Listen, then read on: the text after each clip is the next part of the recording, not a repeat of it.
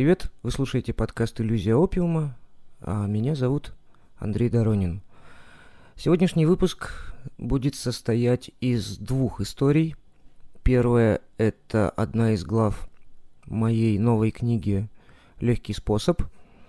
Ее я пишу уже не первый год, и в ней рассказывается про мой путь от начала и до конца – нет, наверное, слишком мрачно. Мой путь от начала и до, наверное, сегодняшних дней. Так будет лучше. Совершенно разные истории. Они чем-то похожи на рассказы из Транссибириан и в то же время сильно отличаются. Но для того, чтобы понять, нужно прочитать или послушать. Сегодня у вас как раз есть такая возможность. Я прочитаю одну из многочисленных глав – и вторая часть выпуска это будет аудиорассказ из э, трилогии. Он достаточно небольшой. Как раз э, мои первые опыты озвучивания текстов. Я очень старался. Там присутствуют всевозможные спецэффекты. Ну, в общем, послушайте. Итак, поехали.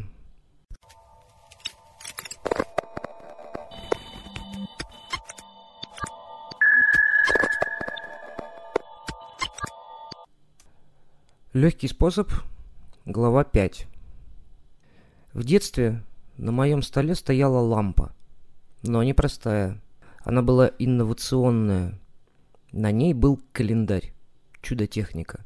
Три пластиковых прозрачных круга, на одном были числа, обозначающие день месяца. Дальше шел день недели, ну и самый широкий круг был с названием месяца – меня никто не заставлял менять значение на этой удивительной лампе. Я делал это сам.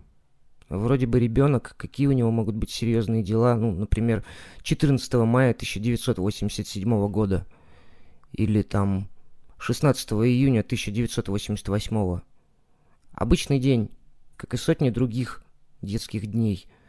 Но я каждый вечер перед сном аккуратно выкручивал необходимые показатели на этих кругах они так еще скрипели тихонечко. Зачем я вспомнил эту лампу? Сейчас объясню. Дело в том, что раз в году у человека случается день рождения. И я, как и другие дети, ну, ждал этого дня. Сейчас я не отмечаю эту дату.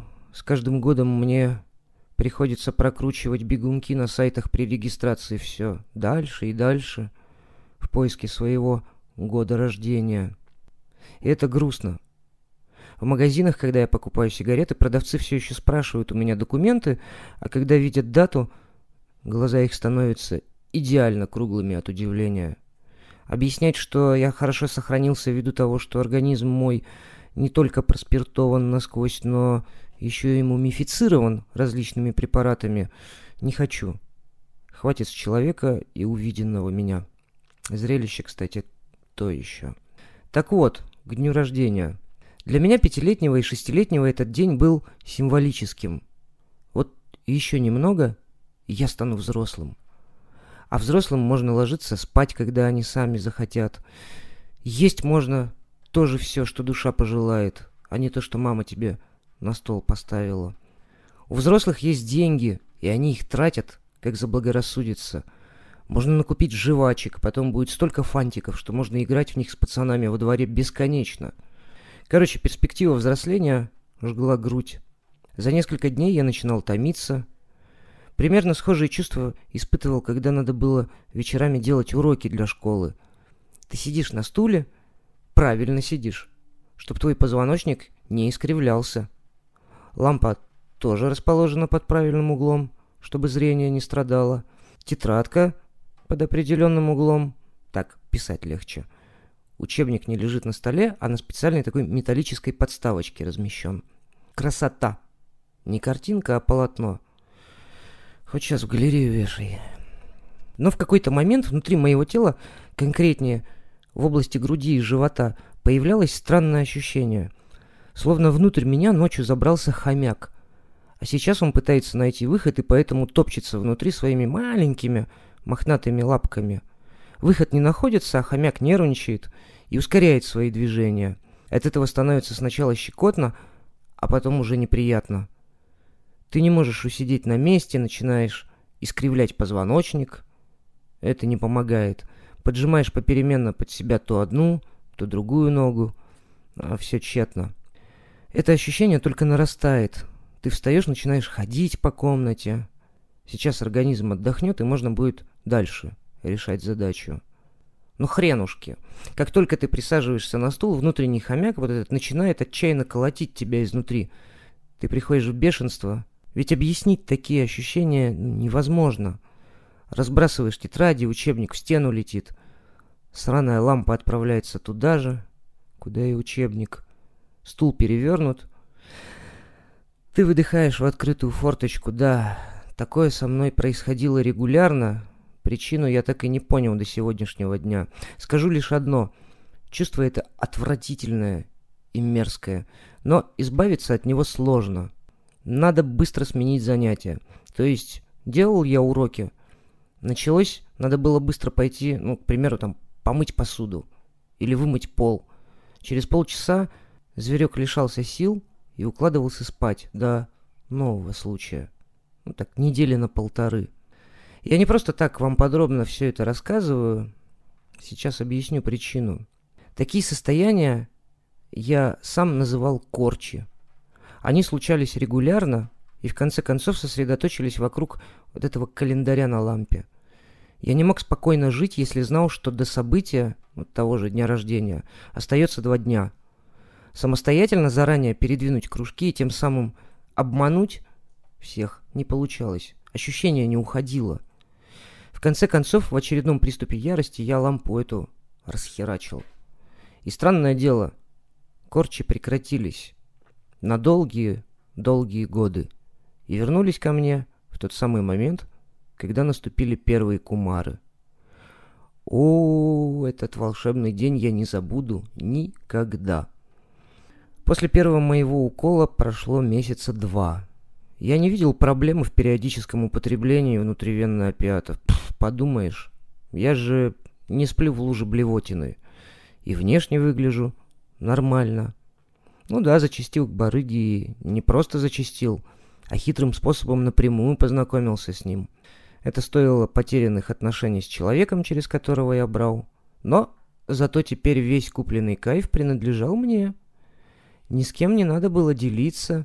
Барыге я мог позвонить в любое время. Раньше же для этого необходимым условием было, чтобы посредник тоже был на связи и был готов к действиям. В общем, в моей голове все было не очень плохо, а скорее даже наоборот – Вокруг меня, в основном знакомые по институту, подсевшие на дерьмо уже как не первый год, постепенно переходили в стадию протарчивания имущества из дома. И очень быстро наступало время неутешительных диагнозов. Почти каждый день я узнавал, что тот или иной человек сдал анализы, и у него обнаружен ВИЧ или гепатит. Или сразу все вместе.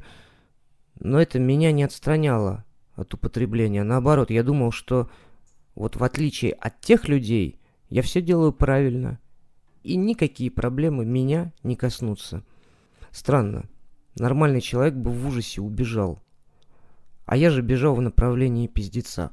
При этом так широко расставил руки, чтобы не пропустить его ни в коем случае. И он случился. Ранним летним утром я проснулся от странного ощущения. Мне было очень холодно хотя на улице стояло лето, и не просто лето, а рекордно жаркое. Днем асфальт плавился, и обувь приходила в негодность. Сколько я тем летом сменил кроссовок, не вспомнить. Мне было холодно, из носа текло, я постоянно чихал, а в животе у меня словно взорвался снаряд. Внутренности перемешались по кругу, создавая дикий дискомфорт. Последний раз я укололся вчера ранним утром, Прошли сутки, то есть большая часть говна из моего организма вышла. В среднем героин из человека выходит около недели. Ну, во всяком случае, тесты, на которые надо пописать, показывают наличие наркоты дня 3-4. Поэтому, думаю, около недели основное выводится. Тогда я про это не подумал. а решил, что, скорее всего, я простудился. Ну, бывает. Под кондиционером посидел где-то, ну, что такого. Однако было в этом простудился что-то не то. Как-то необычно начиналась болезнь. Помимо физического дискомфорта, мне почему-то было очень тоскливо. Даже не тоскливо, а просто ужас, как одиноко и страшно. Все существующие проблемы и проблемки вдруг собрались у меня в голове и одновременно разными голосами заявили о себе. Я вдруг вспомнил, что меня никто не любит. Не знаю, откуда эта мысль взялась, я лишь описываю как, ну, то, как было. А еще я самый одинокий в мире человек. Никто не понимает меня. Более не справляясь с нахлынувшей тоской, я вдруг разрыдался. Слезы было не остановить, они лились ручьем, и одновременно продолжался насморк. Я чихал так, словно хотел вычихать из головы все, и не мог остановиться. Нет, определенно это не простуда. Через час я встал из кровати и ощутил, что сил в теле нет совершенно. Помимо этого, почему-то суставы мои крутило и выворачивало, словно ноги и руки решили пожить своей, отдельной от меня жизнью. И все равно я упорно не понимал, что происходит. Добравшись до кухни, я проблевался в раковину, прочистил ее и соорудил себе чай. Насыпав пять ложек сахара, долго размешивал их, после чего маленькими глотками начал прихлебывать этот сироп. Через час раздался звонок в дверь. Это пришел Серго. Старинный приятель Серго был ветераном в употреблении различных наркотиков, но никогда не агитировал меня, лишь говорил, что я слишком умный для подобных экспериментов. Я обижался и не верил ему. Вот лучше бы поверил. Но уже не поделать ничего. Да и Серго уже нет на этой земле около 20 лет. Серго жил с дамой сердца, он любил ее, наркотики и смотреть по вечерам смешные фильмы. Дама сердца любила Серго, смешные фильмы, но наркотики не любила категорически. А я жил один, при этом к наркотикам относился скорее положительно. Поэтому однажды, узнав, что я теперь с Серго в одном лагере, тот время от времени совершал ко мне визиты, чтобы спокойно втереться на кухне и потом сидеть, почесываться и не переживать, что его обнаружат в таком состоянии. В этот раз Серго был не пустой, Загадочно улыбнувшись и произведя манипуляции руками, он достал откуда-то фольгированный сверток. Так обычно любят в ментовке в протоколах писать. Хотя какой там сверток? Пиздюлька маленькая, которую свернуть-развернуть с трудом получалось. В чеке был старый добрый Герыч. Пока Серго с торжественным видом выполнял приготовление, я жаловался ему на свое состояние. Приятель одним глазом смотрел в ложку, где булькал раствор. Другим же глазом, до сих пор удивлен, как ему это удавалось смотрел на меня. По лицу его блуждала странная улыбка. Выслушав меня, Серго выбрал раствор в два шприца, отложил их в сторону и закурил сигарету. «А ты сам понимаешь, что с тобой происходит?» — спросил он. «Ты говоришь, простыл, блядь, где-то». «А, понятно, хорошо. Сейчас мы тебя вылечим. Одномоментно». Серго протянул мне баян с темно-желтой жидкостью. Минуту мы молчали. Каждый был занят поиском вены и прочим не очень приятным действием, которое несло за собой уже другие ощущения. Неожиданно я почувствовал, что болезнь исчезала. Все мои физические недомогания вдруг пропали. Я почувствовал силу. Мне захотелось даже пробежаться. Но главное — черные мысли в голове, словно кто-то открыл окно и проветрил мой череп. Душераздирающих мыслей больше не было. Их место заняла одна. Все будет хорошо. И была она так убедительна, что я даже заулыбался. Серго внимательно смотрел на меня, потом протянул руку. Э, я не понял его жеста. «Ты чего?» «Я хочу тебя поздравить». «С чем?» «С твоими первыми кумарами, братан». И тут я все понял. Это была первая ломка. Легкая, незначительная, Скорее, это было недомогание. Потом уже, спустя пару лет, я в этом убедился, когда пришлось сравнить ту первую ломочку с шикарной ломкой после первосортного говна, которым я кололся беспрерывно около этих двух лет. А тогда я сидел на стуле с этой дурацкой мыслью о том, что все будет хорошо, и пытался понять, насколько глубоко я влип. Получалось, что достаточно уже. Все-таки, когда человека начинает кумарить, это уже не звоночек. Это набат. Надо что-то срочно делать. И я испугался. Серго хохотал, рассказывал истории из своей жизни. А на следующий день, изрядно поправившись тем, что приятель оставил меня догнаться, я оделся поприличнее и отправился в медицинское учреждение. Совершенно не имея опыта в подобных делах, первый свой визит я нанес к психиатру. В коридоре не было никого, лишь где-то вдалеке время от времени слышался чей-то крик, словно человеку били по коленке молотком, а он возмущался. Дверь в кабинет была выкрашена такой дерьмового цвета краской, масляной, и красили очень неопрятно. Везде были видны потеки. Табличка на двери указывала, что я жду приема заведующего отделением. Над дверью висел круглый фонарь. С детства я знал, что входить в кабинет врача можно лишь после того, как фонарь этот моргнет. Каждый рожденный в Советском Союзе человек имеет такой рефлекс. Когда моргает лампочка, он стремится куда-нибудь войти. Сложно, если там не будет двери. Тогда человек начинает тосковать и получать нервное расстройство. Фонарь зажегся, я вскочил и схватился за ручку. В кабинете был полумрак. На столе у доктора стояла красивая с зеленым абажуром лампа. Она светила так умиротворяюще, что я тут же захотел спать. Доктор, женщина лет 55 в белом халате и в круглых, с толстыми стеклами очках. Она молча кивнула мне головой на стул и продолжила что-то записывать в огромную, пожелтевшую от времени тетрадь. Стул был мягкий, пахло от него пылью. «Слушаю вас», — захлопнув тетрадь, сказала женщина, пристально уставившись мне в глаза — ее взгляд был похож на тот, каким хищник смотрит на добычу. Я такое видел в программе Дроздова про животных, и мне стало не по себе.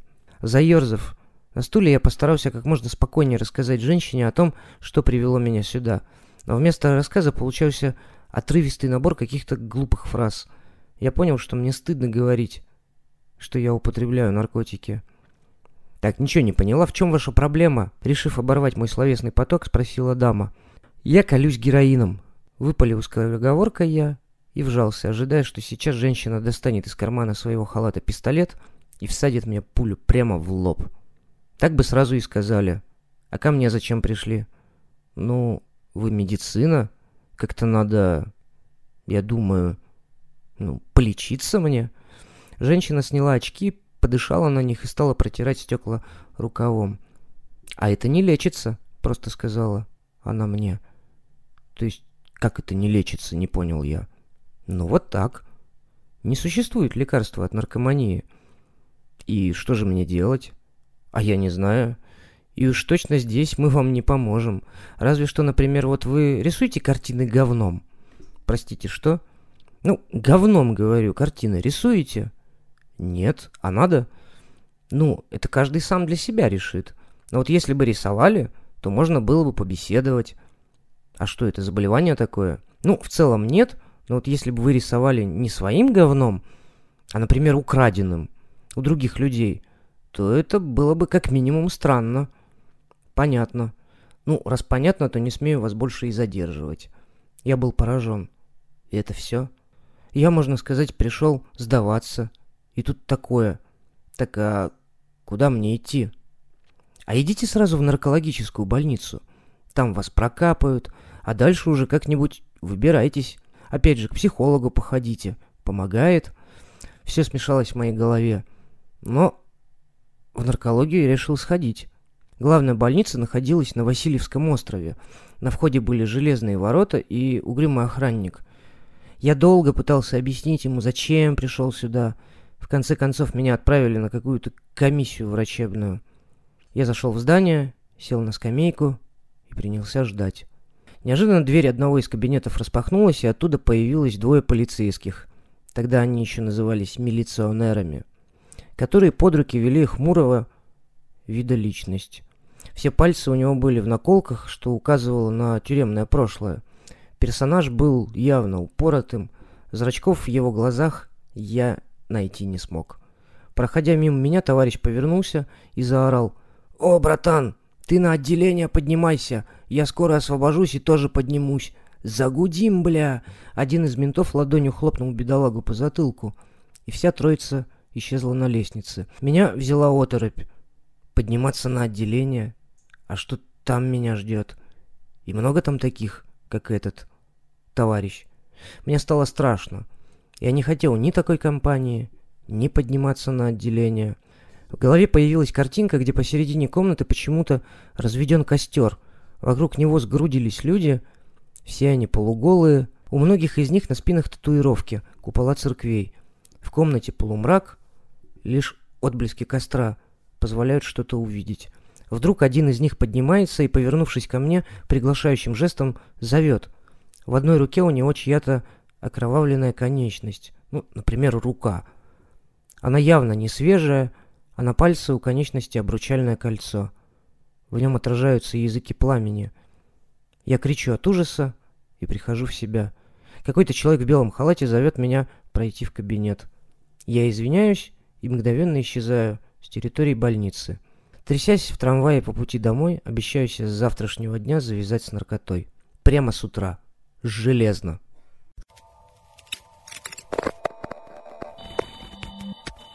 Только что вы прослушали одну из глав новой книги «Легкий способ».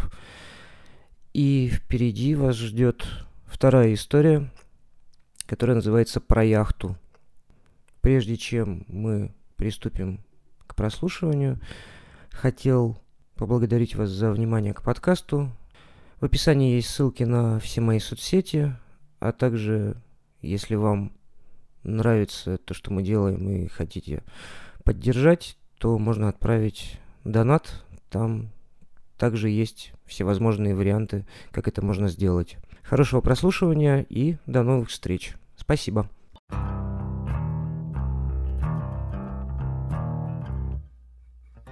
Про яхту. Мне было года три или четыре. Мой папа, самый замечательный папа современности, принес однажды вечером коробку. Откуда это? От Деда Мороза? Деда Мороза нет. В почтовом ящике лежала. Блять, что за хуйня? Коробка содержала в себе куски бесцветного пластика, держащиеся на какой-то палке. Плюс там была инструкция для таких же дебилов, как я, которые уже начали читать по слогам достаточно хорошо, чтобы понять из этой серенькой, как мышь, бумажки, что папа, сука, подложил мне нихуевую свинью. Это была яхта. Не машинка, не сраный вертолетик, яхта. С парусом и всей прилагающейся хуйней, включая вонючую краску и даже ниточки, которые должны были изображать канаты. Ну вот, теперь ты как взрослый мальчик будешь занят делом, а если ты не соберешь ее к выходным, то ты очень меня расстроишь. Потому что у меня в детстве таких игрушек не было. Ёбаный пиздец. Я уже сто раз слышал историю про деревянную игрушку с облезлой краской. Никак не верится, друзья, но в жизни так бывает. Но я был дитя, и поэтому послушно пошел за лобзиком. Кстати, кто-нибудь помнит, как выглядит лобзик? Через полчаса отпиливания одного куска пластикового говна от другого я возненавидел папу, маму, счастливо смотрящую, как ее драгоценный сын убивает себя, корпея над этой, блядь, чудо-яхтой, всех родственников, сослуживцев родителей, советскую промышленность и того пидораса, которому пришла идея развлечь ребенка таким способом. Но на сегодня хватит, бодро сказал отец и, проследив, чтобы я аккуратно разложил все это адское устройство по отделениям, плавно сместился в сторону мамы, вечернего пива и прочей неинтересной хуйни. На следующий день, вернувшись вечером с прогулки, я наивно полагал, что папа забыл про эту драную коробку, но на столе уже лежал собранный корпус, а рядом еще куча необходимых для плавания приблуд. «Заходи, заходи! Я тут решил тебе помочь. Это так интересно! Сейчас мы с тобой все быстро сделаем вдвоем. Блять, нахуя я родился?» Я согласен ходить в магазин, мыть посуду и даже пылесосить, но я в рот шатал эту яхту. Тем более мы, сука, живем в самом северном городе мира. Здесь, блядь, зима длится 11 месяцев. Остальные 4 недели делят между собой весна и осень. Здесь вообще негде эту сраную яхту запустить. Ее можно только утопить, блядь, в снегу. Этот ад продолжался около месяца. Я уже начал, собираясь домой, выпытывать у соседей, дома ли отец, так как закрепление несущей мачты хоть и является крайне интересным занятием, но не в моем случае точно. Потом отец остыл. Все реже спрашивал меня про успехи в моделировании, а потом я и вовсе потихонечку снес этот корабль в дальний угол своей комнаты. Прошло много лет. Нет, прошло дохуя лет, если честно. И недавно, проезжая по центру в куче строительного хлама, я увидел точно такую же, недоделанную, каким-то несчастным ребенком яхту из такого же омерзительного пластика. Подошел, взял ее в руки и вспомнил, что мой отец уже 15 лет как умер. Что я тоже почти умер однажды. Но, видимо, у Бога другие планы были. И как-то случайно проходил мимо именно мой знакомый, который на руках отнес меня в дом и вытащил из сильнейшей героиновой передозировки. Здесь было бы уместнее написать, что я вспомнил свою жизнь, и по щеке потекла слеза. Но нихуя. Я подбросил эту найденную яхту и пинком ноги разбил ее на части. Попрощавшись со своим детством и гнойными обидами, копившимися долгие годы. Да, еще я дал себе обещание никогда не дарить подарки в коробках, так как это дает неоправданные надежды.